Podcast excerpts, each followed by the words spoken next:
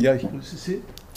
Ich habe jetzt äh, eine Reorganisation der Seite vorgenommen, mit der wir die längste Zeit gearbeitet haben, weil die dann doch äh, ziemlich unübersichtlich geworden ist. Äh, hier ist die Serie der Anmerkungen ähm, aus dem ersten Abschnitt ähm, erinnern sich, äh, ich habe gesagt, äh, die wird unterteilt. Die Unterteilungskriterien habe ich jetzt hier als Links jeweils auf äh, eine Extra-Seite, in der das Material ähm, sein wird. Und Sie können auch den ja? Wie kommt man zu denen? Die haben Einfach oben drauf, die drauf. Seite, wo diese, ja, okay hier die durchscrollen. Ja. Das, das einfach durchscrollen. Und hier wird, hier wird sozusagen untergeteilt äh, und die Unterteilungen äh, mit den Titeln finden Sie hier. Äh, Sie können äh, damit auch auf den ersten Blick sehen, wie weit oder genauer gesagt weniger weit im Big TypeScript vorgeschritten sind. Ich werde das äh, für den Endspurt der Vorlesung äh, noch ein bisschen beschleunigen äh, und werde äh, eigentlich nach der heutigen Sitzung äh, und weiß nicht, wie weit ich sie im Detail noch in der nächsten Sitzung mache.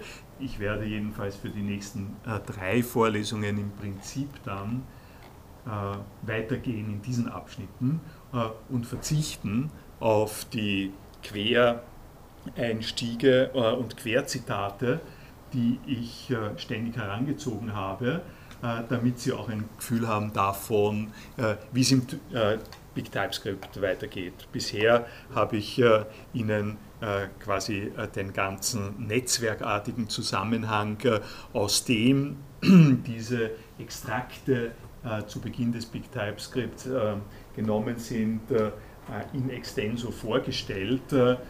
Ich werde den Rest dann einfach das Tempo ein bisschen beschleunigen und Ihnen äh, zeigen, äh, wie im äh, Zeitpunkt der Kompilation des Big TypeScripts Wittgenstein äh, die Sache ähm, sozusagen Schritt für Schritt dargestellt hat. Äh, ich äh, mache Sie darauf aufmerksam, wir sind sozusagen jetzt hier bei diesem Verstehensthema das Verstehen nicht thematisiert werden kann und das äh, Verstehen, darüber haben wir auch schon länger geredet, äh, keine äh, geistige Einstellung ist, sondern eine Fähigkeit. Nach Wittgenstein, das ist sein Vorschlag, an das Thema des Verstehens heranzugehen.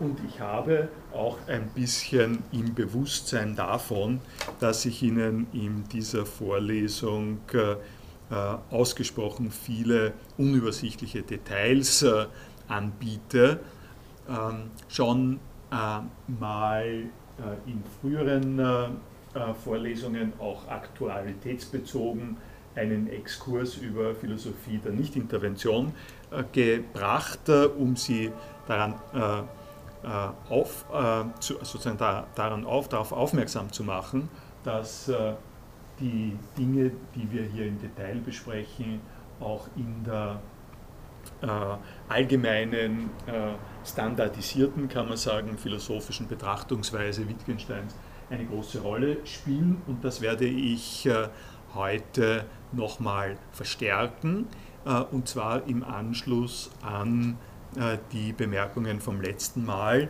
äh, die dahin gegangen sind, dass es auffällig ist, dass äh, die äh, philosophischen Überlegungen zum Verstehen und Meinen, äh, die wir im Zentrum gehabt haben, unserer Aufmerksamkeit, entnommen sind, aus ihrem Ursprungskontext her gesehen, Kontexten, in denen ganz explizit und eindringlich von der Rolle der Philosophie die Rede ist. Äh, also verstehen, was immer sich damit äh, äh, verbindet, ist in dieser Wittgensteinischen Perspektive ein Thema, das sich direkt herausentwickelt hat aus seinen Vorstellungen davon, was die Philosophie tut und wie die Philosophie aufzufassen ist. Und dazu mache ich Ihnen jetzt einen zweiten Exkurs, Exkurs zur Arbeit der Philosophie. Der wird darin bestehen, dass ich Ihnen einerseits hier, damit es nicht so verwirrend, aha, typischer, ist ein typischer Fall von äh, Hineinkopieren aus einem anderen äh, Textverarbeitungsprogramm. Die nutzlosen Zeichen, die wir äh, hier haben. Ich zeige Ihnen nur, falls Sie im Wiki arbeiten äh, wollen, wie Sie das, äh, wenn Sie es nicht schon wissen, wie Sie das leicht wieder rausbringen.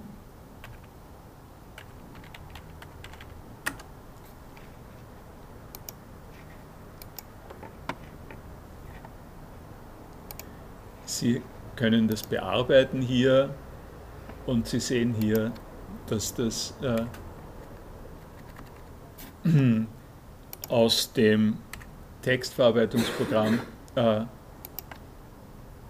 aus dem ich das herauskopiert habe, äh, unfreundliche Zeichen gehabt hat. Ich würde mal vermuten, dass das Anführungszeichen sein sollen die schreibe ich da mal rein. Das ist sozusagen die Codierung, die dieses Programm für Anführungszeichen gehabt hat.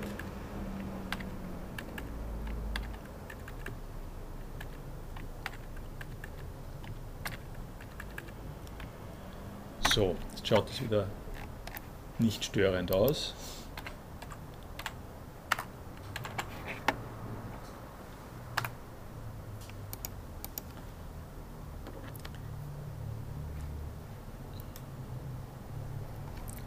machen es noch ein bisschen größer.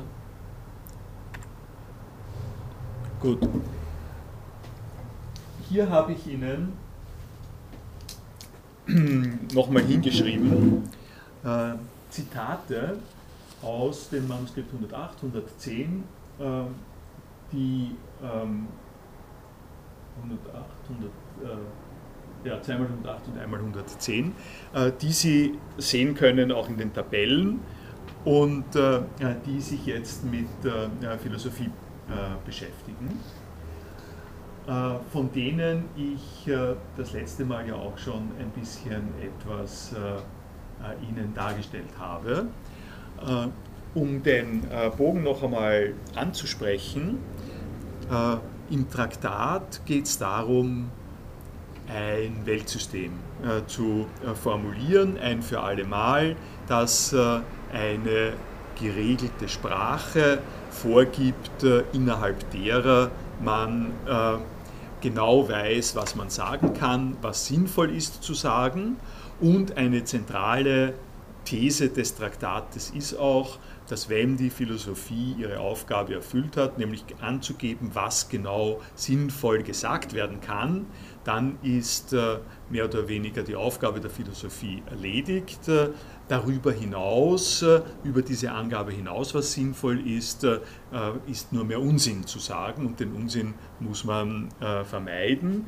Die Philosophie ist verantwortlich für die Angabe der Kriterien für Sinn. Das hat Wittgenstein im Traktat auf der Ebene der Frege-Rasselschen Logik in einem sehr formalen äh, Sinn äh, festgelegt. Was er nicht gemacht hat, ist irgendetwas äh, darüber zu sagen, wie kompliziert in Wirklichkeit die Sprache ist. Also es ist ein rigoroser, logischer äh, Aufbau und logischer Strukturentwurf, der nicht nur rigoros, sondern faszinierend ist. Äh, er hat im Traktatus, könnte man sagen, die Mittel der neu entwickelten Logik verwendet, um das Prinzip davon, dass wir sagen wollen, in einer philosophischen Tradition kommend, wollen wir sagen, Philosophie ist äh, ist sozusagen die Hüterin der Vernunft, äh, sagt dir, was vernünftig und richtig ist äh, und worüber du dich dann mit der Welt äh, unterhalten kannst.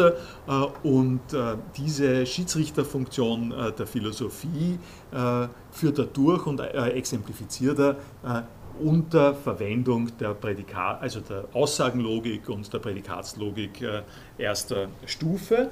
Ähm, das äh, hat sich als äh, sozusagen genial, aber gleichzeitig äh, geradezu lächerlich, provokant, übervereinfachend dargestellt. Und er ist im Anschluss an den Traktat, und wir sind jetzt da in einer Bewegung, wo das alles aufbricht und wo er neue philosophische Motive dazu nimmt, hat sich das konfrontieren müssen mit der Realität der Sprache. Und die Realität der Sprache ist alles andere als äh, auf den Punkt zu bringen durch äh, die äh, äh Reglementierung äh, im Aussagen- und Prädikatenkalkül. Jedoch, äh, das hatte ich ganz am Anfang, als ein Motiv, das man im Kopf behalten muss in der Diskussion des Big TypeScripts schon angeführt, Jedoch hält er an dieser Rolle der Philosophie als Richterin für Ordentlichkeit, äh, ich sage es mal locker, äh, hält er fest. Äh, also die Aufgabe, dass die Prinzipien des Verstehens so zu fassen und durchzuführen, dass es zu einer Weltordnung kommt, für die die Philosophie verantwortlich zeichnet. Diese äh, Aufgabe ist noch immer vorhanden, nur schaut sie jetzt sehr anders aus. Äh, und äh, die neuen philosophischen Gedanken, die ab den 30er Jahren beim Wittgenstein äh, reinkommen, äh, spiegeln das. Äh, und das ist der Bereich, in dem wir uns am Anfang des Big TypeScripts befinden, nämlich das Thema Verstehen hat pointiert auch und noch immer etwas mit Bedingungen sinnvoller Rede zu tun.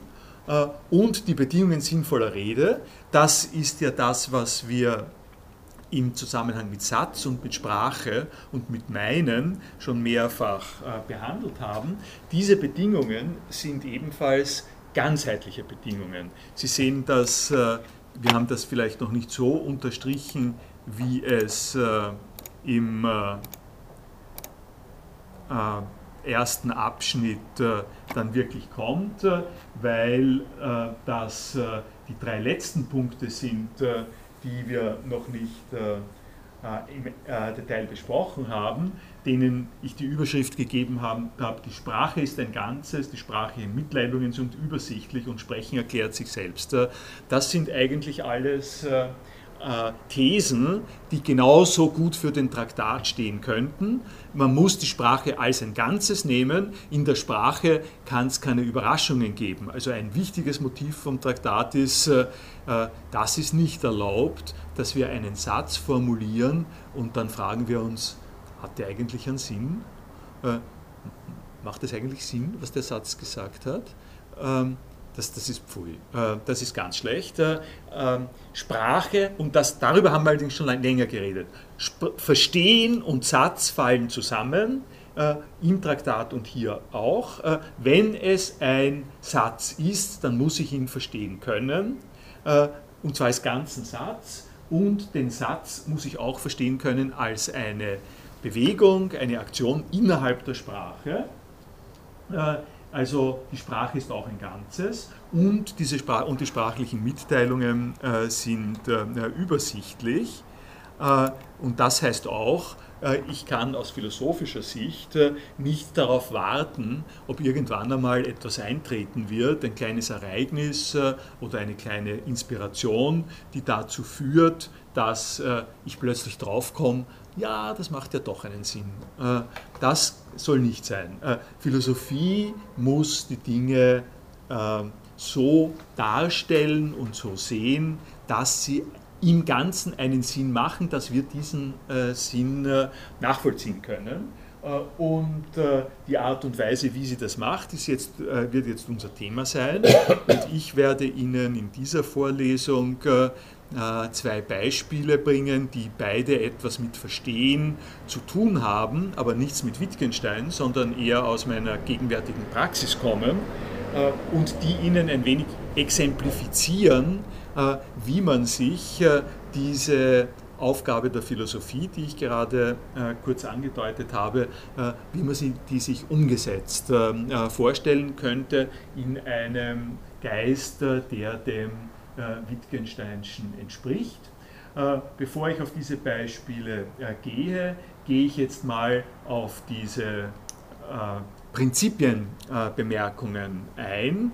Äh, ich sollte über das Big TypeScript an der Stelle ähm, vielleicht auch noch äh, die eine Bemerkung machen, äh, dass es im Big TypeScript in der Zahl irgendwie 100 so etwas, also das ist Nummer 1 verstehen, das Ganze sind ja 700 Seiten, ungefähr auf, auf Nummer 100, müsste ich jetzt nachschauen, weiß nicht mehr genau, äh, welche Nummer es ist, findet sich ein eigener Unterabschnitt, nicht nur einer, sondern eine ganze Reihe von Unterabschnitten. Und da steht drüber Philosophie. Äh, da sind gesammelt äh, die Äußerungen von Wittgenstein, die ähm, unter anderem jetzt hier ähm, auftreten. Das sind eben keine Äußerungen aus, die sind auch Äußerungen aus dem Big TypeScript, aber die stehen an einer anderen Stelle und, ich, und die kommen aber vor wie gesagt, äh, in den ursprünglichen Manuskripten, dort wo äh, auch die Zitate herkommen, mit denen das Big TypeScript äh, beginnt. Warum sage ich Ihnen das nochmal, rufe Ihnen das in Erinnerung? Weil die Problemstellung, die ist, wenn man eine klassisch klar über sozusagen schön geordnete philosophische Abhandlung schreibt, äh, dann will man sagen, äh, ich sage euch jetzt einmal etwas darüber, was für mich Philosophie ist, nach welchen Prinzipien ich Philosophie betreibe. Nachdem ich euch erklärt habe, was Philosophie ist, äh, zeige ich euch ein Beispiel, was meine Themen sind und zeige euch an diesem Beispiel, ähm, wie ich Philosophie betreibe. Das wäre sozusagen die segregierende Lösung, wo man für diese verschiedenen Themen, verschiedene Unterabschnitte hat und da kann man nachschauen. Das äh, ist äh, nicht, was der Wittgenstein im äh, äh Big TypeScript macht. Äh, der fängt bei Verstehen an und wenn man das liest wie ein normales Buch, muss man über Verstehen reden und kann nicht einfach so über Philosophie reden. Sie sehen aber, äh, das ist eine meiner Absichten, äh, wie Sie ja jetzt schon wissen, dass die Sache für Wittgenstein so war und für mich zum Teil auch so ist, dass man das eben nicht gut trennen kann, insbesondere mit diesen beiden Themen. Deswegen ähm, jetzt hier diese an, sozusagen Erinnerungen und Anknüpfungsstellen. Das letzte Mal habe ich schon äh, über dieses äh, Zitat hier äh, aus ähm, ähm, hier, wo sind die Beulen hier? Aus dem 108er Manuskript gesprochen. Die Ergebnisse der Philosophie sind die Entdeckung irgendeines schlichten Unsinns und Beulen, die sich der Verstand beim Anrennen an die Grenze der Sprache geholt hat. Sieh die Beulen, lass uns den Wert jener Entdeckung erkennen. Äh, das Beispiel der philosophischen Grammatik, äh, Wittgensteins Ausdruck, das ich das letzte Mal diesbezüglich gebracht habe, ist, äh, dass er so etwas überlegt wie, es gibt eine Redewendung, eine berechtigte Redewendung, das Schachspiel dauerte zwei Stunden. Wenn man jetzt diese Redewendung, das Schachspiel dauert zwei Stunden, äh, anwendet auf äh, das Problem der Zahnschmerzen äh, und äh, sich fragt, äh, sag mal, wie lange hat es gedauert, bis du Zahnschmerzen bekommen hast, dann stimmt da etwas nicht ganz. Zahnschmerzen bekommen äh, ist nicht etwas, wo man normalerweise sagt, es hat zwei Stunden gedauert, bis ich Zahnschmerzen bekommen habe. Äh, Im Begriff der Zahnschmerzen liegt, dass man in dem Moment, in dem man sagt, mir tut der Zahn weh, äh, Zahnschmerzen hat. Äh, und bevor man sagt, der Zahn tut mir weh, hat man nicht Zahnschmerzen bekommen. Äh, bekommen. Äh, man kann immer wieder Auswege finden und kann sagen, naja, ich habe die Zahnschmerzen noch nicht gehabt, aber sie waren schon in Vorbereitung, weil die Karies äh, äh, ist schon äh, ausgebrochen gewesen und so. Aber dann hat das kein, das hat nicht gedauert, das hat nicht in dem Sinn die Zeit der Karies gedauert, bis man Zahnschmerzen bekommen hat. Im Begriff des Zahnschmerz liegt, dass man ihn sofort bekommt. Es macht einfach keinen Sinn zu fragen, wie lange hast du gebraucht. Das ist sozusagen eine Package, die auf einmal kommt. Das war so ein, ist so ein Punkt, äh, wo Wittgenstein sagen würde, wenn jemand, äh, äh, wenn jemand mich mit der Frage verblüffen möchte, und das sind ja, das sind ja sozusagen ganz berühmte Kinderfragen. Nicht? Kinderfragen kommen ja oft auf diese Art und Weise zustande, dass man die eine, wo komme ich her? Ja? Wo bin ich gewesen? Äh, äh, wo bin ich gewesen, als es mich noch nicht gegeben hat. Äh, die simpelste Frage eines Kindes. Wie antwortet man darauf? Ja? man kann sozusagen sagen, gut, ich war, du warst im, im Bauch deiner Mutter und wo war ich vorher? äh, wo war ich vor, äh, vor, vor, dem Bauch meiner Mutter? Und das ist ja nicht nur eine Kinderfrage, sondern äh, wenn man es äh, jetzt äh, ethisch-theologisch nimmt, äh, wo ist das menschliche schützenswerte Wesen? Ähm, äh, äh, denn zu Hause, ab welchem, ab welchem Punkt beginnt das menschliche Leben? Nicht? Äh, das äh, ist ja bekannter äh, Streitpunkt. Äh, Fragen der Abtreibung, Fragen der Pränataldiagnostik und so weiter hängen mit dem zusammen. wo fängt es denn an? Und wenn es wo angefangen hat, was war vorher? Was war vor, vor, meiner Existenz? Und Sie kennen unter anderem äh, die Gedanken, die wir vielleicht alle nicht so haben, äh, also alle, die hier im Raum sitzen, nicht so haben, von einer Seelenwanderung äh, oder von einer Idee der Person im, im Geiste Gottes. Gott hat dich gekannt, schon bevor es dich gegeben hat. Das sind klare Folgen einer Antwort auf die Frage, jetzt, wo es mich gibt, ganz zweifellos, kann ich doch die Frage stellen, was war, äh, bevor ich zum Bewusstsein meiner selbst gekommen bin. Äh, wer äh, hat sich da um mich gesorgt und wer hat dazu geführt, wer hat dafür gesorgt, dass es mich gibt. Äh, das ist ein, so ein, ein Fall, da bin ich jetzt gerade bei den Beulen. Das ist ein typischer Fall, wo Wittgenstein sagen würde, wir werden in Fragen hinein verwickelt aufgrund von Sprachausdrücken, die äh, wir zum Teil äh, zu verwenden verstehen. Und wir sind aber nicht in der Lage, zunächst einmal zu sehen, dass die Fragen möglicherweise die sozusagen den Ansatz der Unmöglichkeit schon in sich haben. Man kann sehr dumme, man kann sozusagen mit Hilfe von zusammengestellten Sprachelementen sehr dumme Fragen stellen, äh, die so dumme Fragen sind, dass sie eigentlich gar keine Fragen sind. Äh, äh, Wittgenstein in einer anderen Stelle sagt, auf Fragen muss es Antworten geben. Wenn es ein Sprachkonstrukt ist, auf das es keine Antwort geben kann, dann sagt er sozusagen ganz rigoros, dann, kann das, dann ist das gar keine Frage äh, um einen Sprachausdruck so zu verwenden, dass ich ihn in dem Spiel des Fragen- und Antwortengebens einsetzen kann, muss dieser Sprachausdruck schon bestimmten Bedingungen sozusagen genügen. Äh, also ein dummer Mensch kann viel mehr Fragen stellen, als ein vernünftiger Mensch beantworten kann. Ist das, was da im Hintergrund steht, nur nochmal radikalisiert.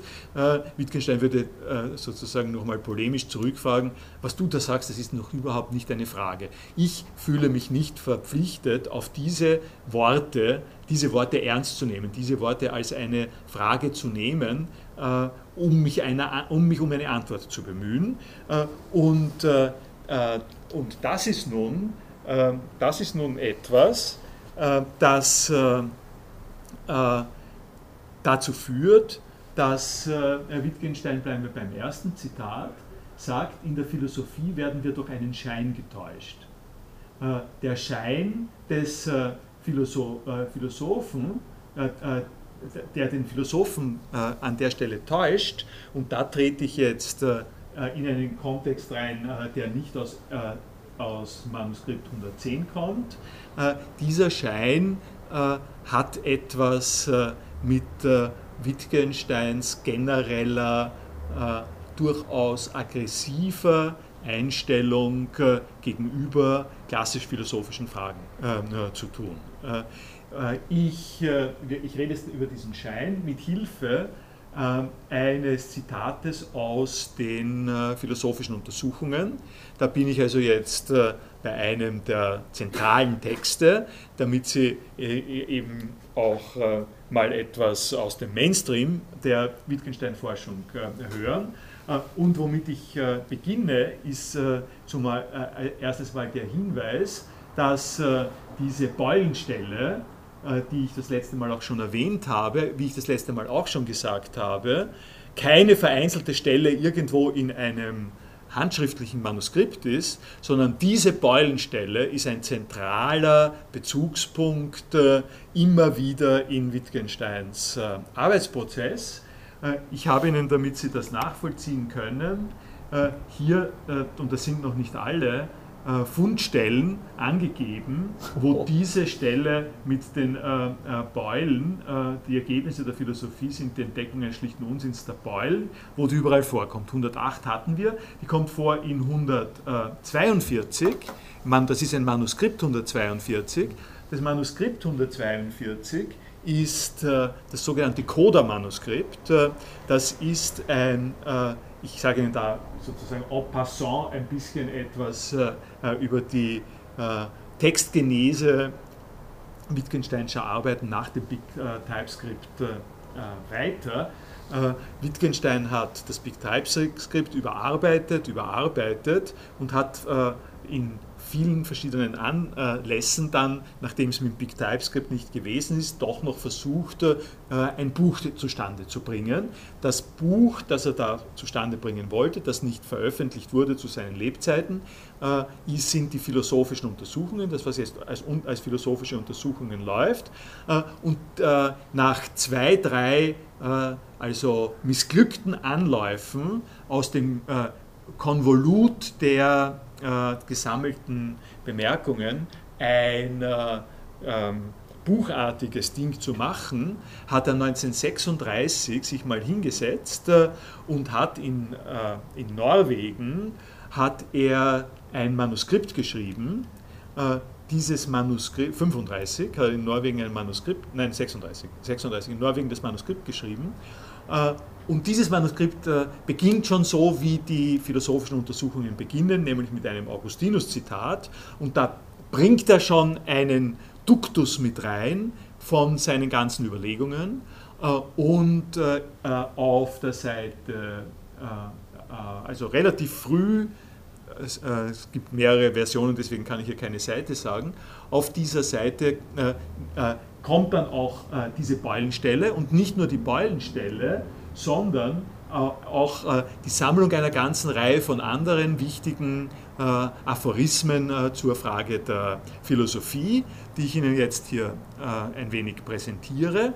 Dieses Manuskript hat er, das ist auch eine kleine Seitenbemerkung zu den Gebräuchen in der Familie Wittgenstein. Das hat er handgeschrieben, ich weiß nicht, wie viele Seiten sind, aber es sind über 100, 100 Seiten und hat dieses Manuskript 1936 seiner Schwester Hermine zu Weihnachten geschenkt. Äh, die, äh, weil ich da jetzt mit, äh, sozusagen mit Memorabilia für die Wittgenstein-Familie zu tun habe, sage ich jetzt noch dazu, dass Wittgensteins, äh, der, die, die Weihnachtsfeiern der Familie Wittgenstein, die waren immer, die müssen fürchterlich gewesen sein, die waren äh, immer hoch äh, mit einem starken Ethos verbunden. Die Kinder sind alle zusammengekommen. Ich weiß nicht, welche Weihnachtserfahrungen Sie haben. Äh, ich selber äh, würde das auch ein bisschen traumatisiert beschreiben. Äh, der ganze Druck der Gesellschaft. Damals war es noch nicht so sehr der Kommerzdruck, sondern vielleicht mehr der Dynastiedruck lastet auf einem. Man muss, den, man muss Geschenke geben und, eines, und das Geschenk, das der äh, Wittgenstein äh, der äh, Schwester, seiner ältesten Schwester gegeben hat, war dieses Manuskript. Also äh, eine Familie, wo der Bruder ähm, der Schwester seine philosophischen äh, Notizen zu Weihnachten schenkt. Äh, ist ja das schon mal Nicole Immler, deren Buch ich Ihnen schon mal erwähnt habe, das herausgekommen ist, das Familiengedächtnis der Wittgensteins, beschreibt diese Sache ganz gut. Jetzt ist es so, man stellt sich vor, bei äh, solchen Weihnachtsgeschenken als Weihnachtsgeschenk, das kriegt dann die Schwester und sie liest das und notiert das oder sonst was. Das ist aber nicht der Fall, weil äh, äh, es lässt sich äh, äh, nachweisen, wenn man das anschaut, dass er ganz offensichtlich 1937 äh, an dem Manuskript weitergeschrieben hat. Also sehr geschenkt kann er es ja nicht haben. entweder er hat es ihr kurz einmal gegeben, hat gesagt, das ist ein Geschenk und, äh, äh, und hat nach einem Monat gesagt, kannst du mir bitte wieder zurückgeben, ich muss da weiterarbeiten dran. Oder aber er hat es ihr deklariert als Geschenk. Äh, äh es ist so, es gibt in diesem Manuskript, äh, das hätte ich, äh, ich, ich hole es, äh, dann nochmal raus. Es gibt die große, am Anfang die große Notiz meiner Schwester Hermine zu Weihnachten 1936 als unwürdiges Geschenk oder so ähnlich. Steht extra drinnen. Ja. In jedem Fall hat der Wittgenstein das dann wieder an sich gezogen äh, und äh, hat es zu einem späteren Zeitpunkt äh, einem Freund, Koda, Rudolf Koda, äh, hinterlassen, also sozusagen gegeben, er soll es haben von dort, äh, dort ist es äh, aus der Geschichte verschwunden, das, äh, das Manuskript, äh, und äh, wurde erst wieder am Dachboden vom Sohn äh, vom Coder wiedergefunden. der, es war nicht mehr bewusst der Familie, dass die dieses eigentlich sehr, sehr wertvolle Ding haben. Äh, das ist die Urfassung der philosophischen Untersuchungen äh, und äh, die, also der Sohn des Freunds von Wittgenstein-Koder, der nebenbei eben gerade emeritierte Byzantinistik-Professor an der Universität Wien, hat es dann der Österreichischen Nationalbibliothek verkauft. Das heißt, das Koder-Manuskript liegt in der Österreichischen Nationalbibliothek mit äh, unter anderem dieser Bemerkung. Das ist jetzt nur das, das Erste, damit Sie sehen, äh, wie das weitergeht. Äh, von diesen urphilosophischen Untersuchungen geht das weiter in, eine, äh, in die verschiedenen Phasen der äh, Weiterentwicklung der philosophischen Untersuchungen, also TypeScript 212, TypeScript 213, äh, ja, nein, so, 12, 13, das, sind, das ist das, was wir haben. Nicht? Darüber haben wir gesprochen. 212 sind die Zettel, mhm. sind diese einzelnen Zettel. 213 ist das Big TypeScript. Äh, dort ist es hingegangen. Dann ist es äh, äh hier in die äh, äh, in eine Vorphase, Frühphase der philosophischen Untersuchungen und dieses 200, 227a ist einer der Durchschläge der philosophischen Untersuchungen, in denen das auch äh, vorkommt. Äh, Sie äh, äh, können übrigens, äh, das ist mir jetzt sozusagen passiert, es hat keinen, glaube ich, keinen großen Schaden, aber es ist doch sinnvoll darauf hinzuweisen, weil mir das jetzt so passiert ist, wenn, wenn man im, im Wittgenstein-Nachlass arbeitet, sitzt man diesem Problem hin und wieder auf. Ich bin da jetzt die von Richtfolge durchgegangen. Äh, die von Richtfolge ist äh, zuerst Manuskripte, dann Typoskripte äh, und dann Diktate. Und damit habe ich das Manuskript 142 an den Anfang gestellt, weil das wirklich ein Manuskript ist während das ja die Typoskripte sind, äh, das könnte den Anschein erwecken, als dass es eine zeitliche Reihenfolge ist. Das ist aber keine zeitliche Reihenfolge. Von der zeitlichen Reihenfolge her müssen Sie immer ausgesprochen vorsichtig sein, wenn Sie mit der Bergen Electronic Edition arbeiten, weil das ist 36, äh, äh, weil das ist sozusagen 36 geschrieben. Hier habe ich das 108 habe ich nicht äh, hinein. Da wäre sozusagen 108er Manuskript wäre da. Das ist 36 äh, und dass äh, äh, hier das Big TypeScript ist 3233. Nicht? Also die zeitlichen Abfolgen sind da sehr unterschiedlich, weil er in diesem speziellen Fall das zunächst mit der Hand geschrieben hat, dann abgetippt hat, dann das Abgetippte verzettelt hat, nochmal abtippen hat lassen und nachdem das alles maschinenschriftlich sozusagen erfasst worden ist, hat er sich wieder hingesetzt und hat mit der Hand äh, eine weitere Folge geschrieben und in, mit der Hand das aufgegriffen, was er da drin schon abgetippt gehabt hat. Also das äh, nur äh, zu den Details. Aber ich habe Ihnen versprochen, dass ich mich nicht mit den Details beschäftige, sondern mit der großen Philosophie.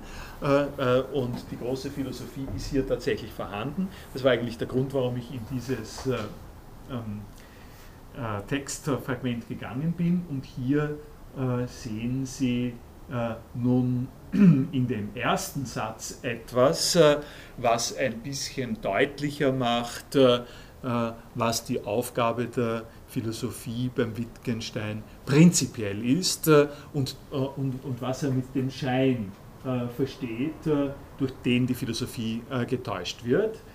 Er nennt nämlich hier Worte, die nun eindeutig Worte der Philosophie sind. Wissen, Sein, Gegenstand, Ich.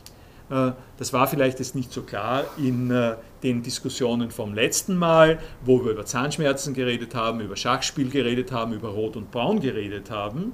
Äh, da könnte man sagen, ähm, das sind keine Worte der Philosophie.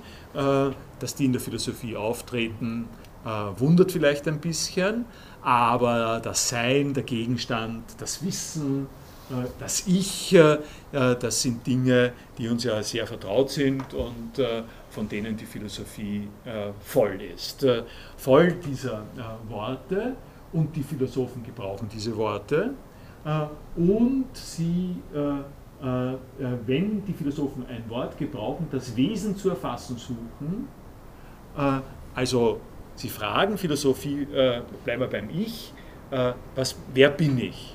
Wer bin ich? Was darf ich hoffen? Was kann ich?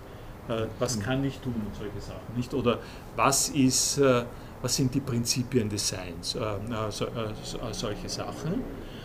Und das müssen Sie, also die, diese Worte treten mit Sicherheit in der Philosophie auf und Sie müssen das Auftreten dieser Worte in der Philosophie, müssen Sie jetzt messen und beobachten an Wittgensteins Forderungen, dass Sätze, die wir verstehen können, äh, übersichtlich organisiert äh, und in ihrer Aussage insgesamt verständlich sind. Also diese Forderung des Verstehens eines äh, Satzes, wenn er richtig geformt ist.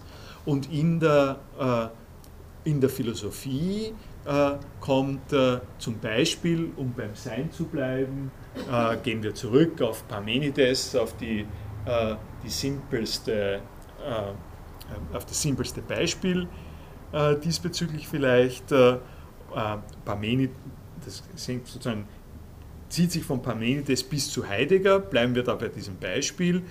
Heidegger macht, äh, bei, bei Parmenides gibt es diese Aussage, behaupten kann man, dass etwas ist und dass etwas nicht ist, kann man nicht behaupten. Beim Heidegger wird das äh, auch nochmal aufgegriffen äh, um es jetzt in meinen Worten zu sagen, Heidegger weist darauf hin, dass äh, in unseren Sätzen explizit oder implizit überall äh, dieses Hilfszeitwort sein, es, es, ist, in, es ist in Ordnung, der Tisch ist im Raum, es ist jetzt 7.20 Uhr, was immer Sie haben wollen, es kommt als ein äh, sozusagen synthetisierender Faktor, der Sätze und Aussagen zu einem Ganzen macht, kommt immer dieses Ist vor. Und das Ist ist das Ist des Urteils, äh, das äh, dazu führt, dass es sich nicht einfach um eine Aneinanderreihung von Worten handelt, sondern um ein Ganzes, das zu beurteilen ist. 7, 20, 27, nein. Äh, das, das können Sie nicht beurteilen. Wenn Sie sagen, es ist 7.20 Uhr und nicht 7.27 Uhr, dann haben Sie eine Unit, die Sie beurteilen können. Äh, es ist rot, äh, ist eine Behauptung, an die sich die Frage anschließt, was, worin besteht es denn jetzt? Äh, was ist denn das Sein dieses äh, Rots? Das sind philosophische Fragen, die ich äh, jetzt hier nicht verfolgen kann, Ihnen nur in Erinnerung rufen. Äh, und das sind äh, nun die Beispiele, äh, von denen Wittgenstein sagen würde, das sind Worte in Sätzen, die uns vor Aufgaben stellen. Wir müssen uns fragen, was können wir damit machen? Wenn ich sage, wir müssen uns fragen, was können wir damit machen, habe ich schon das Wittgensteinsche Verständnis von Verstehen mit hineingebracht, nämlich Verstehen als äh, umgehen können mit etwas. Wir dürfen uns nicht damit äh, zufrieden geben, zu sagen, wenn ich höre, ist rot, dann klingt da etwas in mir an, sondern die Aufgabe ist, äh, anzugeben, welche Funktion dieses äh, ist äh, in dem Satz hat. Und wenn dann jetzt eine Philosophin sagen würde, naja, diese, ist, diese, die Funktion dieses Ist, die besteht darin, dass das Sein sich darin zeigt. Denn das Ist kommt von Sein, also ich bin, du bist, er ist, äh, und das kommt, äh, und der Infinitiv davon ist Sein, und äh, diese, diese Infinitivformulierung lässt sich nehmen als die Bezeichnung dessen, worum dieses Hilfszeitwort kreist, nämlich um die das Erscheinen des Seins im Rot. Dass etwas rot ist, heißt, äh, ein Ro etwas Rotes erscheint, ist mir gegeben, sagen wir ja auch. Der Baum ist auf der Wiese, dort hat er sein Erscheinen, seine Existenz, das Sein des Baumes äh, ergibt sich daraus, dass er auf der Wiese steht.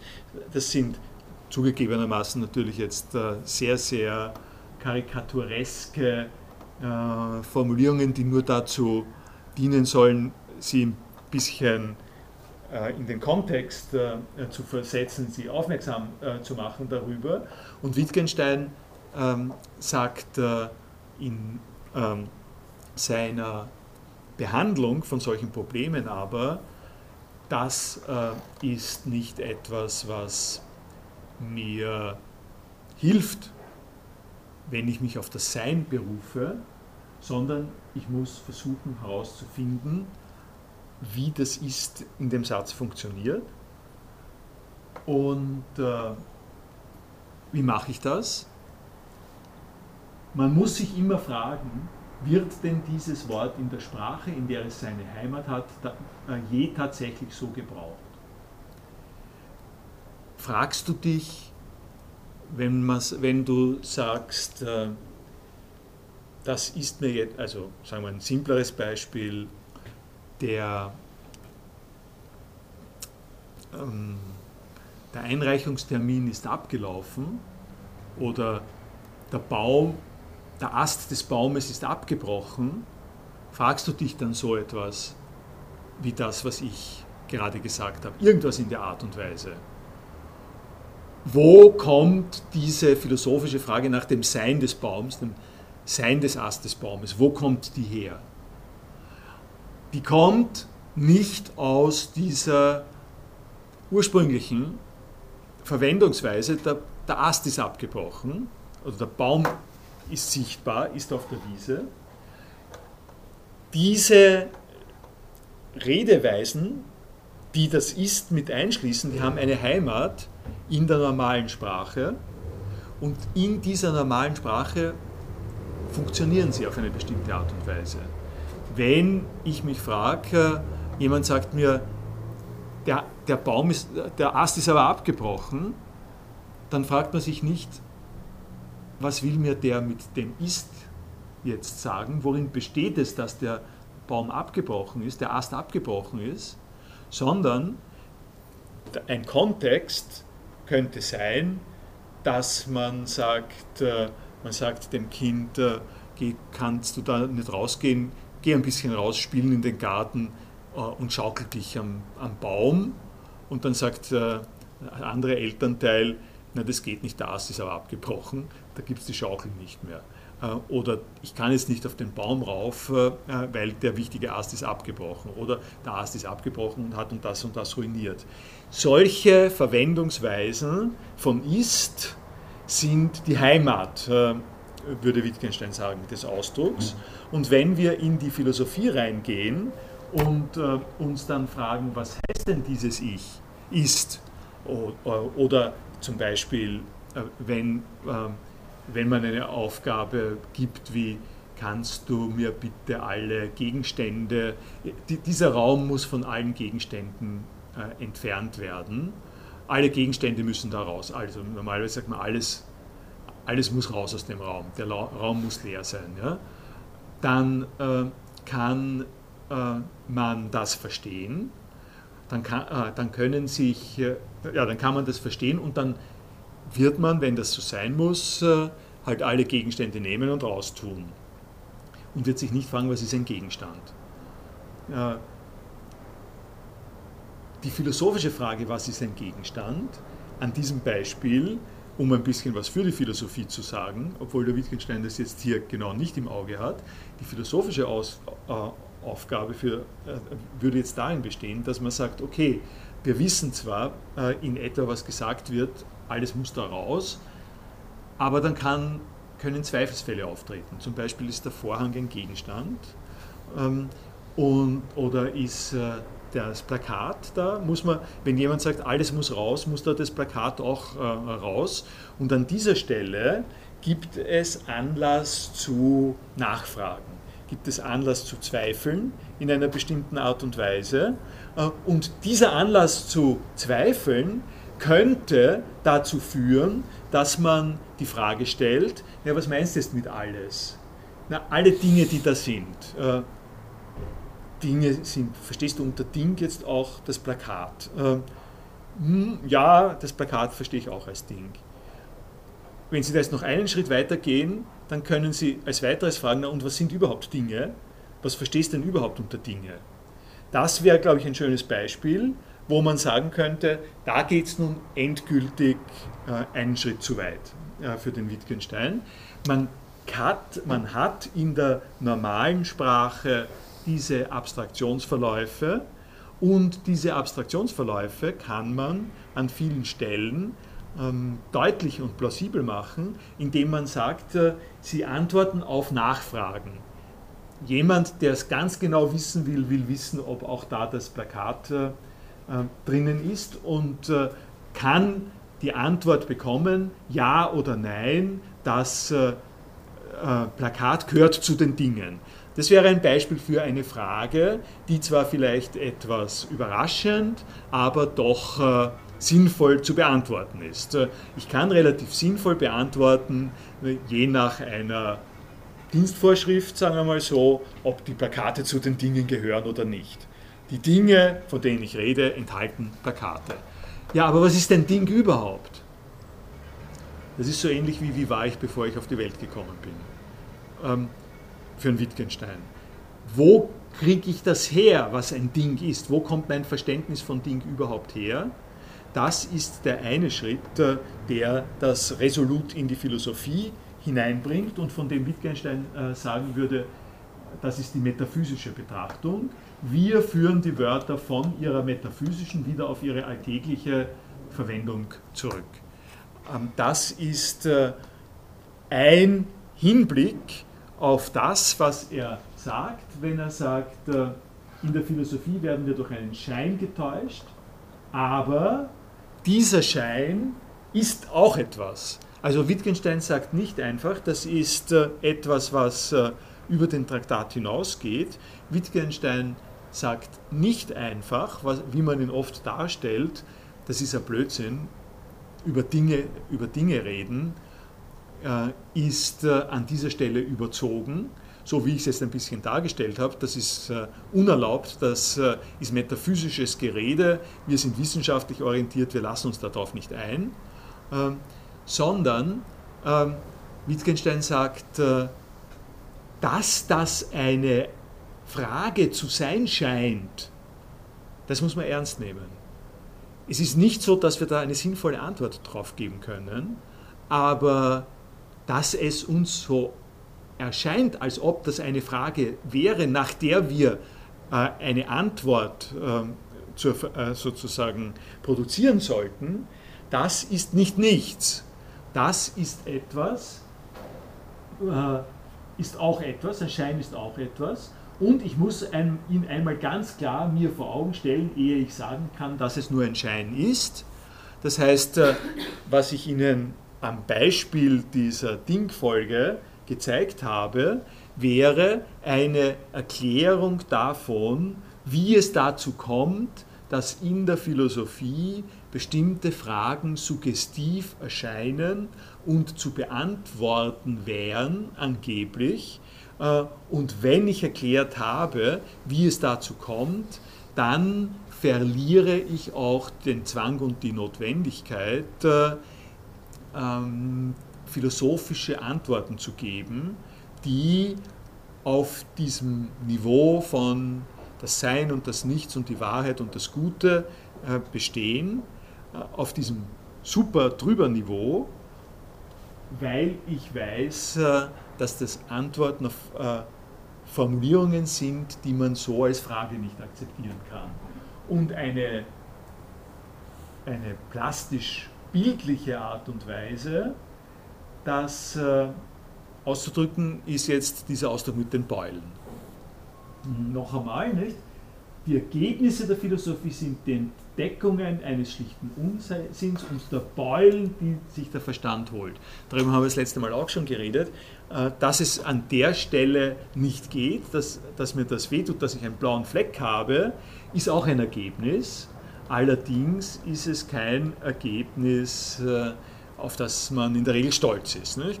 sondern es ist ein negatives Ergebnis, wenn Sie so wollen. Und äh, da geht es jetzt weiter. Ich gehe in diesem äh, Zitat äh, jetzt noch ein bisschen weiter. Da zitiert er jetzt äh, tatsächlich die Philosophen, wie sagen Sie? Heraklit, genau, da sagt er Heraklit. Und die Heraklit-Formulierung, man kann äh, niemals man kann nicht zweimal in den gleichen äh, Fluss steigen, äh, sagt der Heraklit das ist, äh, ähm, man, das sagt, man könne nicht, zwei, ja, man könne nicht äh, äh zweimal in den gleichen äh, Fluss äh, äh, steigen, ist beim Heraklit gedacht als eine philosophische Aussage, mit der er etwas aussagen möchte über den Verlauf der Zeit. Also jeder, der das das erste Mal hört, kann eigentlich sehr wohl etwas damit verstehen, nämlich, äh, dass, äh, äh, dass die menschliche Abfolge von Handlungen so, verlauf, so verläuft, dass sich immer, immer etwas ändert. Man kann nicht zurück zu, dem, zu einem früheren Zustand, die Zeit läuft einem immer davon. Nicht? Das ist die Pointe der griechischen Geschichte und Wittgenstein. Äh, und daraus kann man jetzt äh, bestimmte philosophische äh, Schlüsse ziehen. Nicht? Und man kann dem, und man kann dem entgegensprechen. Also Heraklit und Parmenides, den ich gerade genannt habe, sind ein bekanntes Paar. Der Parmenides sagt, es ändert sich sowieso überhaupt nie etwas, es kann sich überhaupt nichts ändern. Das ist die bekannte äh, These, aus der dann Zenon äh, abgeleitet hat, das Paradox, dass der äh, Achilles die Schildkröte nicht überholen kann, weil der Ablauf der Zeit immer gleich ist. Und der Heraklit ist der Kontrahent und sagt, der Ablauf der Zeit ist immer uneinholbar und immer weiter, weiter vorangehend. Und Wittgenstein sagt darauf, das ist ein typisches Beispiel von philosophischer Zauberei. Da kann man jetzt solche Thesen vertreten. Die These, man äh, kann nicht zweimal in den gleichen Fluss äh, äh, steigen. Behauptung. Wie verstehe ich das jetzt? Wie gehe ich damit um? Wenn ich das Ding an den Alltag zurückbinde, um, um es hier zu sagen, wo kommt denn das her? Was ist denn die Heimat in der Sprache des Ausdrucks, ich steige in den Fluss? Naja, ich war in der alten Donau. Ich war gestern in der alten Donau und heute werde ich in die alte Donau wieder schwimmen gehen, weil es ist warm. Ähm, kannst nicht zweimal in die alte Donau gehen. Äh, Blödsinn. Ne? Äh, das, äh, das ist das, worauf er hinweist. Äh, der, der sagt, man kann nicht zweimal in, gleich in die, man kann nicht zweimal in der Donau äh, schwimmen, redet offensichtlich einen Unsinn. Ähm, ähm, ich äh, sage Ihnen dieses Beispiel deswegen, weil man an dem recht schön sehen kann, worin das äh, Problem in dieser Philosophieauffassung von Wittgenstein liegt, äh, nämlich äh, äh, es gibt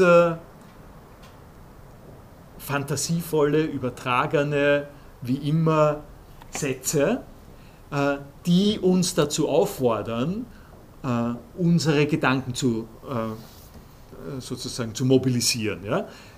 Wenn, ich, wenn ich höre, äh, stellen Sie sich vor, Sie hören das das allererste Mal, Sie, sind, Sie haben gelernt als Kind, äh, dass äh, man in den Fluss schwimmen gehen kann und Sie sagen, und, und Sie sagen der, der Mutter, ich gehe heute wieder ich gehe, ich gehe heute wieder in den Camp, ich gehe heute wieder in den Fluss schwimmen und, und da hat die Mutter gerade Heraklit gelesen und sagt, du kannst nicht, du kannst nicht in den Kamp schwimmen gehen. Wieso darf ich nicht? Nein, du kannst nicht, du kannst nicht zweimal in denselben Fluss äh, äh, schwimmen gehen. Es ist sozusagen eine Challenge, ja? es ist eine Herausforderung. Der Satz wird verwendet auf eine kreative Art und Weise. Und das ist etwas, was man ja durchaus auch haben möchte. Also ich sage es Ihnen deswegen, äh, damit Sie auch die andere Seite von der Wittgenstein-Medaille sehen. Wittgenstein in dem Kontext äh, in dem wir hier uns befinden, sagt, über diese, Kreativität, äh, die lasse ich in der Philosophie nicht zu. Und zwar aus Gründen der Übersichtlichkeit, aus Gründen des Verstehens. Da kommen wir wieder zurück. Verstehen muss man als Ganzes und jetzt. Äh, wenn ich es verstehe, also wenn, wenn, wenn es ein Satz ist und ich es verstehe, dann muss ich es jetzt verstehen. Und dann kann ich mit dem Satz vielleicht was anderes machen, aber so wie ich ihn verstanden habe, hat das äh, eine Definiertheit, die mich nicht auf äh, Rätsel und Fantasie äh, bringen kann. Also ähm, das lassen wir es mal ähm, hier dabei. Zum Beispiel, er, er nennt, er nennt da klassische philosophische Fragen, wie zum Beispiel, gibt es einen Gegenstand, solange ich ihn sehe? Ähm, wenn ich mich umdrehe, gibt es den Gegenstand dann noch und so. Das sind äh, diese Art von Fragen. Äh, unsere Antworten müssen, wenn sie richtig sind, gewöhnliche und triviale sein. Denn diese Antworten machen sich gleichsam über die Fragen lustig. Das ist eine sehr schöne, sehr, sehr schöne Formulierung. Ich habe Ihnen ja jetzt dieses Frage-Antwort-Spiel an ein paar Beispielen deutlich gemacht. Und so wie es Wittgenstein hier darstellt, ist es so, dass äh, die von Wittgenstein empfohlene Umgangsweise mit diesen Fragen sich über die Antworten, die die Philosophie gibt, lustig macht. Also wenn das daherkommt als ein extrem äh, geheimnisvolles, schwer verständliches, hoch äh, oder, äh, oder pathetisch ausgedrücktes äh, Sprachkonstrukt, äh, dann äh, muss man sich fragen, welche Hintergründe hat das, welche Fragen stecken da dahinter, liegt nicht in der Frage, die äh, äh, liegt nicht in der Frage schon äh, der Grund äh, äh, für diese Übertreibung und die Antworten, die der Philosoph Wittgenstein gibt, machen sich über die Fragen lustig, die zu diesen äh, hypertrophen Antworten, äh, äh, die, ja, die zu den hypertrophen Antworten führen. Äh, letzter Punkt in dem Zusammenhang, äh, weil das äh,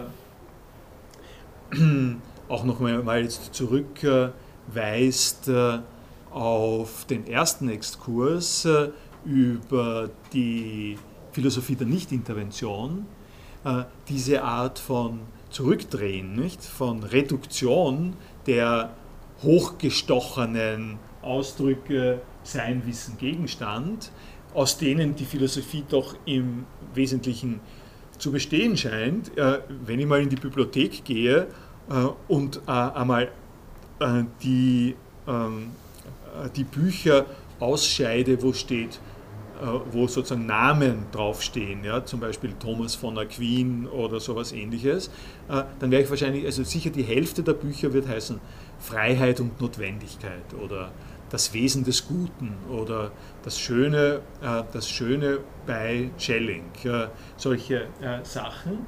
und das sind ähm, sozusagen Themenstellungen, mit denen man die Aufgabe der Philosophie verbindet. Und Wittgenstein sagt, nach meinen Empfehlungen scheint es jetzt aber so zu sein, dass wir das alles ruinieren. Äh, dass wir sagen, so eine Frage wie, äh, also es aus der letzten Doktoratspräsentation äh, zu nehmen, am, am Montag eine typische Fragestellung in der Philosophie, wie kann ich Werte begründen? Gibt es einen höchsten Wert? Gibt es einen, einen wichtigsten Wert und wie objektiv ist der Wert?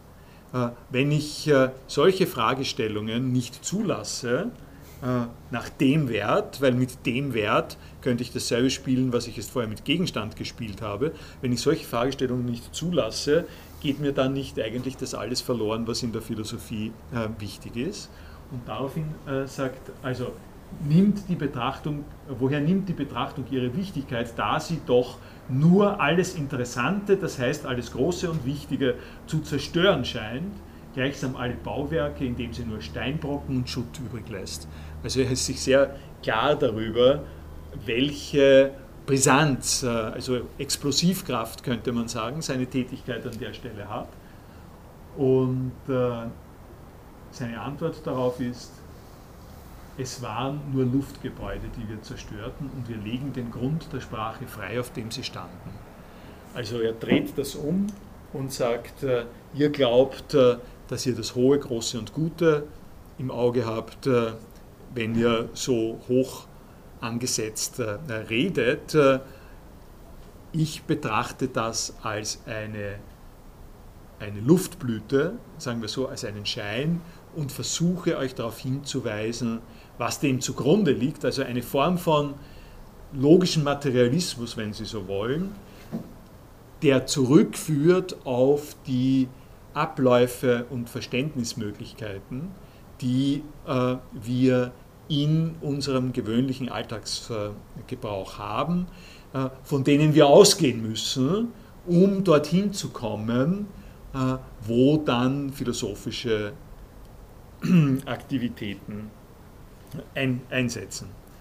Äh, das war, so ist mein Exkurs äh, zu den äh, Wittgensteinschen Auffassungen zur Philosophie. Und was ich Ihnen jetzt. Wollen Sie dazu was bemerken? Keine. Zwischenpause.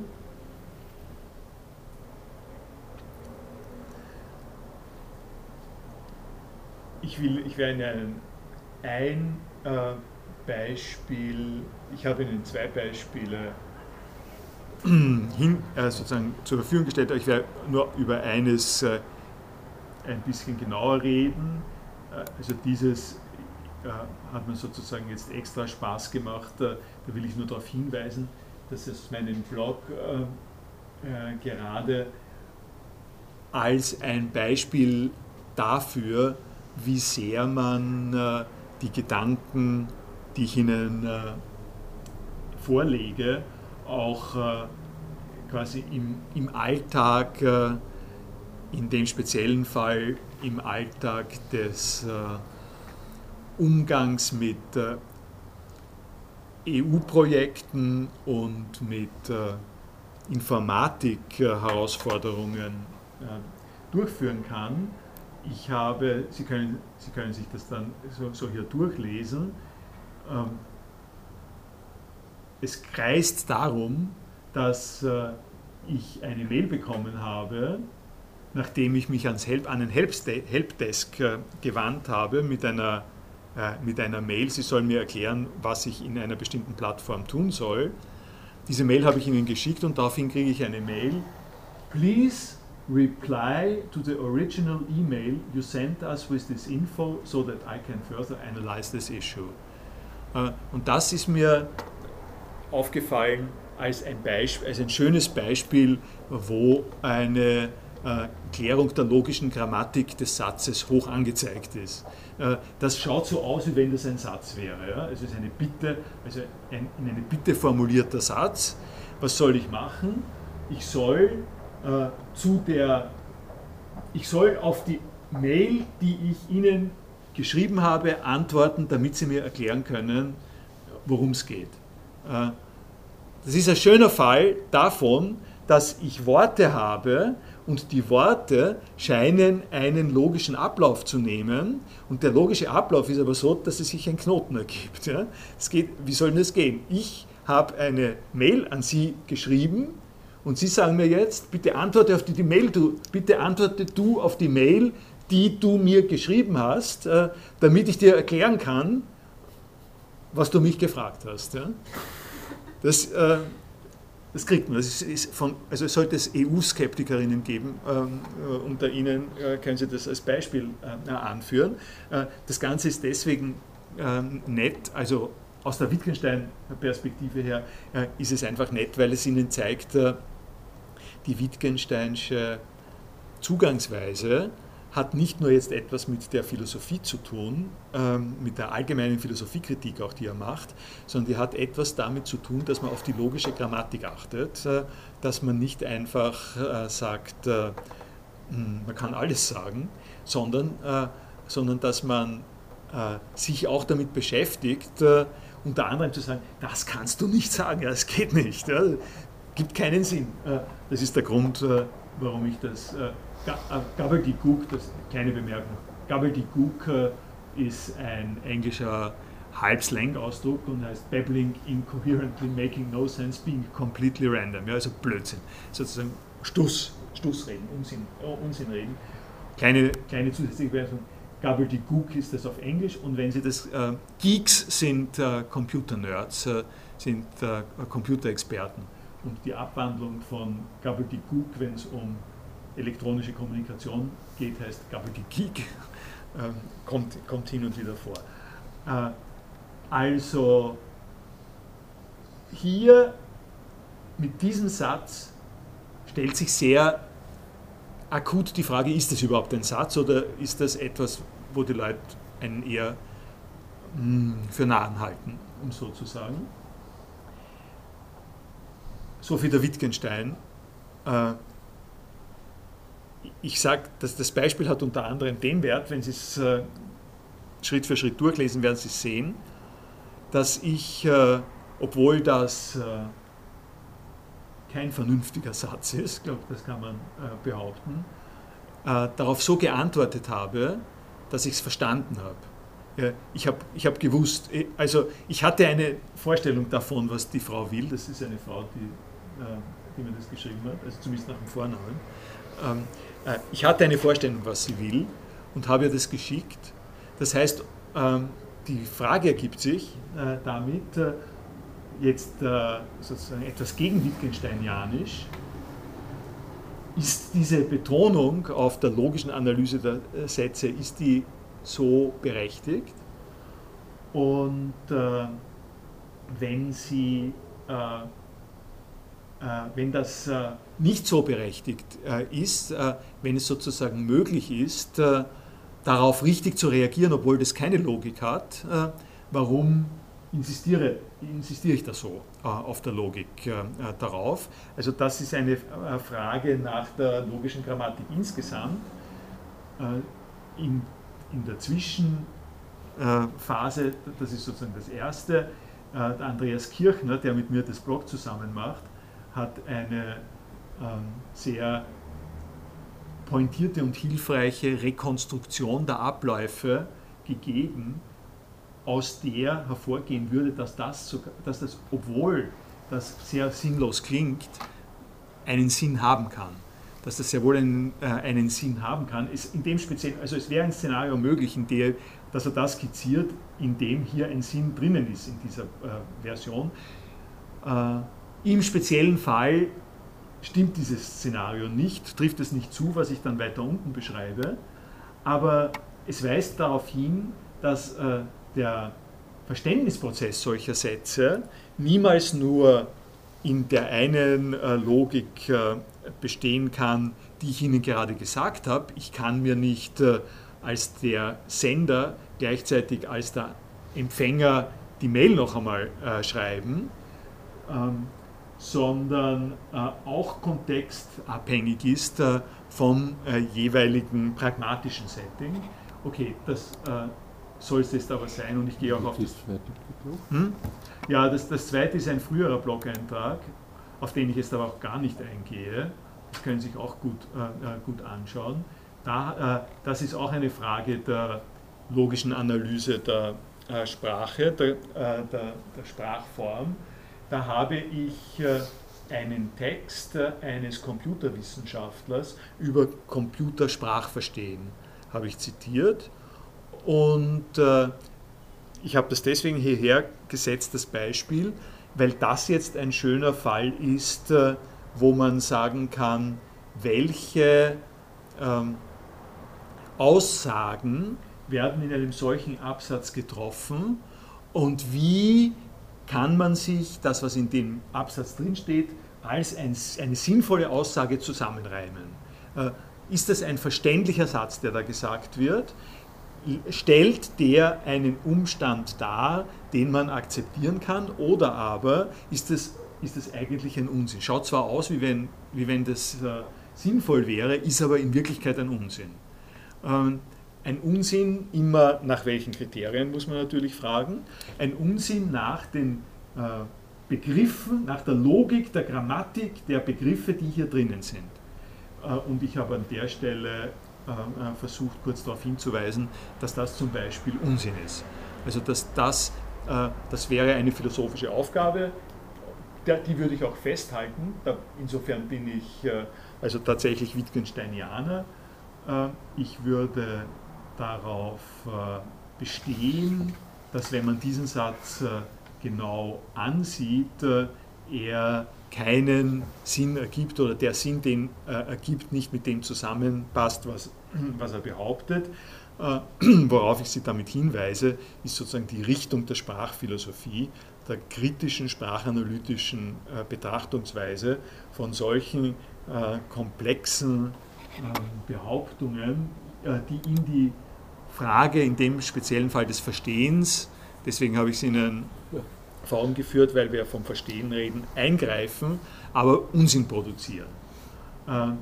Das äh, soll es aber jetzt schon sein mit. Äh, ja? Ich meine, das an und für sich ist ja für mich, Sie kennen beim Computer nicht mehr, es hat auch äh, die Zeichen haben, äh, auch die Syntax hat eine Bedeutung, dass wenn ein Pluszeichen ist, dass man das mit dem hinteren verknüpft in einer Weise, was wir Addition verstehen.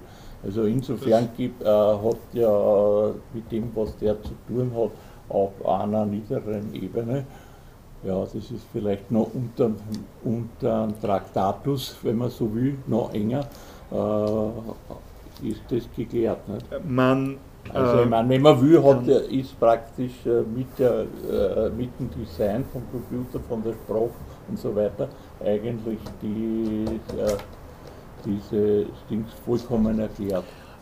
Es geht äh, genau um eine Betrachtungsweise, die ähm, eine Erklärung, die, die quasi ein Phänomen auf einer Ebene erklärt, ähm, da, äh, die nachvollziehbar und logisch organisiert auf das trifft, was zu erklären ist und keine Zusatzinvestitionen in Sinn macht.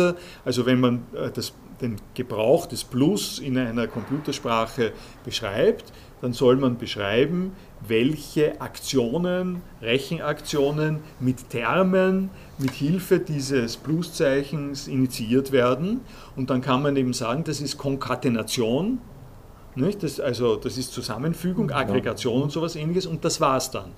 Äh, also das hat zum Beispiel dann aber nichts mehr zu tun mit einem Verstehen von Zusammenfügung und so, äh, so ähnlich. Das ist einfach eine Funktion, die der Computer ausführt und diese Funktion kann man erklären und dabei soll man Nein. es be äh, bewenden lassen. Genau. Gut, äh, jetzt äh, gehe ich aber nochmal fürs Ende zurück auf einen Punkt, noch, noch ein Beispiel zum Ausklang.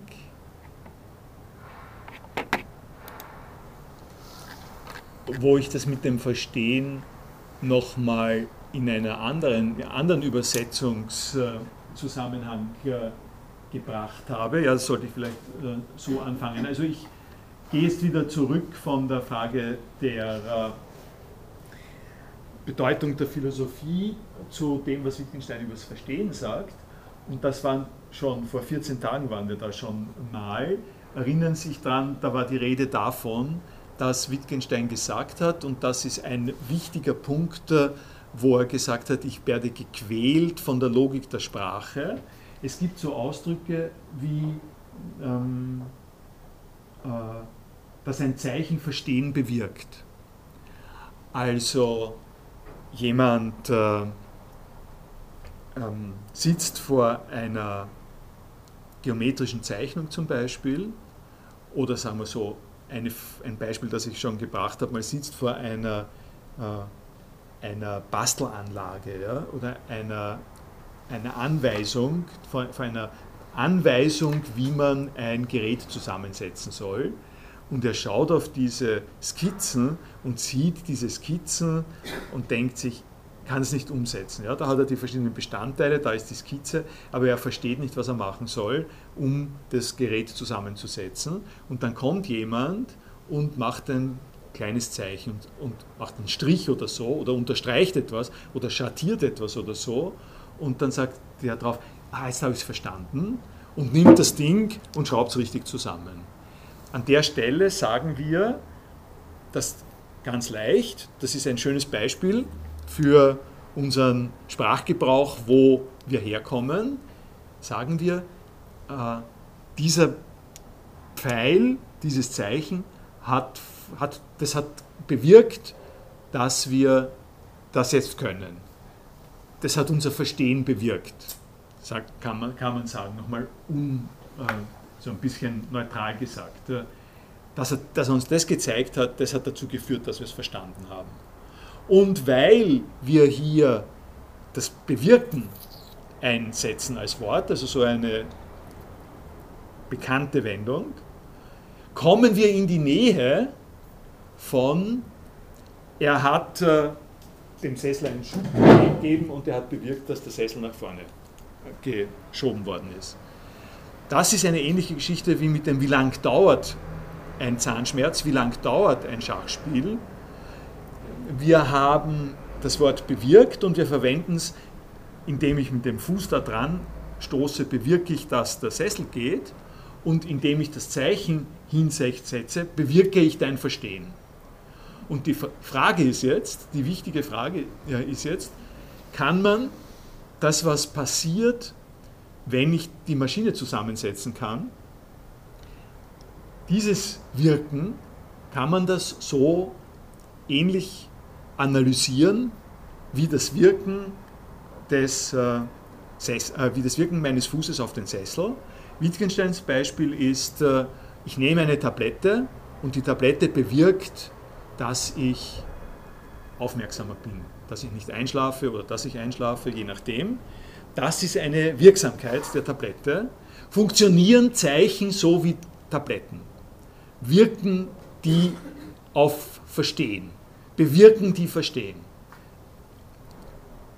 Das ist äh, eine äh, in der Philosophie ausgesprochen entscheidende Frage, weil es äh, in einem, sagen wir, sehr bescheidenen Modus die Themenstellung enthält, ich, ich sage es mal, jetzt in den großen in den, in, in den großen philosophischen Termen äh, zwischen Materialismus, äh, zwischen Materie und Geist. werden Sie schon geahnt haben. Nicht? Die, das Kausalabläufe, die man analysieren kann als physikalische oder chemische Prozessketten, sind das die richtigen Vorbilder für das, was passiert, wenn Sie eine Gleichung verstanden haben.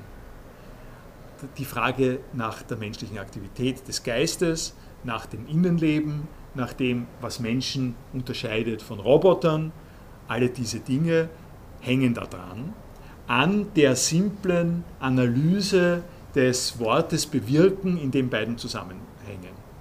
Und äh, um Ihnen das äh, ein bisschen plastisch noch zu machen, habe ich mich der gegenwärtigen Infra, äh, Intranet-Infrastruktur bedient und habe einen lateinischen Text mit Google Translate äh, übersetzen lassen auf Deutsch. Ähm, wo man also relativ, da kann man nun wirklich äh, einmal getrost sagen, das sind alles äh, mechanische Abläufe. Wir reden von Verstehen, nicht? Ja, vorher, vorher habe ich noch äh, gesagt, es gibt sozusagen, wenn man, wenn man auf den Wirkungsbereich geht, ja, wenn man analysiert, wenn man äh, die äh, Wirkung der äh, Sprache parallelisiert einer Medizinwirkung, dann könnte man sagen, das liegt ein bisschen auf dem Bereich von, das macht Eindruck. Also jemand, der ein lateinisches Zitat auswendig kann oder so, der macht damit Wirkung, äh, indem er äh, demonstriert, dass er des Lateinischen mächtig ist, was dann vielleicht auch gar nicht sein muss. Also wenn ich mit sowas herumwerfe wie Que fugiunt celeri capite poma manu, das hatten wir schon gehabt, ähm, dann schaut mich jeder an und sagt, ah, du hast in der Schule hast Latein gehabt oder sowas ähnliches. Ähm, äh, das, wäre, das sind Wirkungen, und um es ein bisschen äh, zuzuspitzen, die äh, materialistisch-mechanistische Deutung des Verstehens würde in die Richtung gehen, dass man sagt, Wirkung kann Latein nicht nur dadurch haben, dass man damit ein gewissen, gewisses Aufsehen erregt, sondern Wirkung kann auch darin bestehen, dass im Lateinunterricht die Studierenden so abgerichtet worden sind, äh, und zwar im Sinne einer Abrichtung, so wie beim Turnen, äh, den Felgeumschwung oder sowas, so abgerichtet worden sind, dass sie Sätze übersetzen können. Das, ist, äh, das lässt sich, das hat nichts mit Inspiration oder sowas zu tun, sondern das hat auch etwas mit dieser Art von Wirkung zu tun. Das sind halt äh, Wir Wirkungen der Sprach, des Sprachlernens. Und in diese Richtung der, des automatisierten Sprachlernens, quasi des Trainierens, des Sprachlernens, äh, liegt es das, äh, das Google Translate äh, auch. Da kann man sich jetzt dann vergnügen damit. Und das ist ja wirklich, das ist schon wirklich ganz nett. Ähm, also das ist der, der Anfang der Metamorphosen vom Ovid, äh, der in der Oberstufe in Latein äh, ziemlich äh, unvermeidlich ist. Aurea prima sataste tastque vindice nullus pontes vas in lege fidem rectumque collebant, pöna metusqua parant, und so weiter und so weiter. Ähm, ich fange aber beim Leichten an. Es wenn man sich anschaut, wie Google das übersetzt, gibt es einfach äh, Passagen, die komplett richtig übersetzt äh, sind. Das heißt, es gibt äh, so einen Mechanismus des Übersetzens.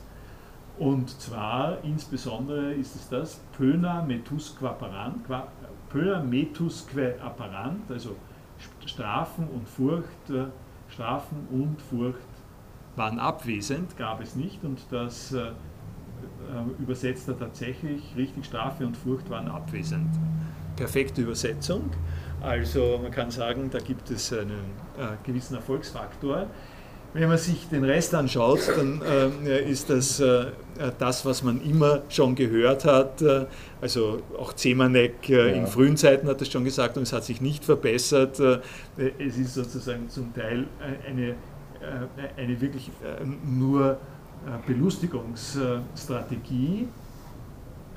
Ähm, Aurea prima sata est etas, das goldene Etas, das goldene Zeitalter ist als erstes gesät worden, ähm, welches, nämlich das Zeitalter Vindice Nullo, ähm, ohne, äh, ohne Richter, aus eigenem, ohne Gesetz, äh, den Glauben und das Richtige pflegte. Goldenen Zeitalter war das erste, die mit nicht aus eigenem Antrieb, ohne das Gesetz des Glaubens und haben das Richtige. Äh, ich bringe es Ihnen äh, deswegen, weil äh, Sie hier so einen Satz haben wieder, der keinen Sinn macht. Ja? der überhaupt keinen Sinn macht, der aber auf der anderen Seite, wenn Sie sich erinnern, was Ihre Regeln waren, die Sie gelernt haben, wie Sie mit solchen Satzsätzen umgehen, eine erste grobe Konstruktion sein könnte, wenn es ist die Frage, ne, das ist eine experimentelle Frage, wenn Sie sowas haben, ob Sie, stellen Sie sich vor, Sie machen Schularbeit und äh, haben ein geheimes äh, Mobiltelefon dabei und äh, rufen das Google Translate für die Stelle auf äh, und kriegen dann das äh, äh, mit, auf ihrem Mobiltelefon, ob es ihnen gelingt, aus dem ohne Verständnis des lateinischen Satzes etwas zu machen, was sie nicht äh, durchfallen lässt bei der Schularbeit. Ne? Das äh, gebe ich Ihnen als Hausaufgabe mit, glaube ich. Lassen wir es mal dabei. Danke.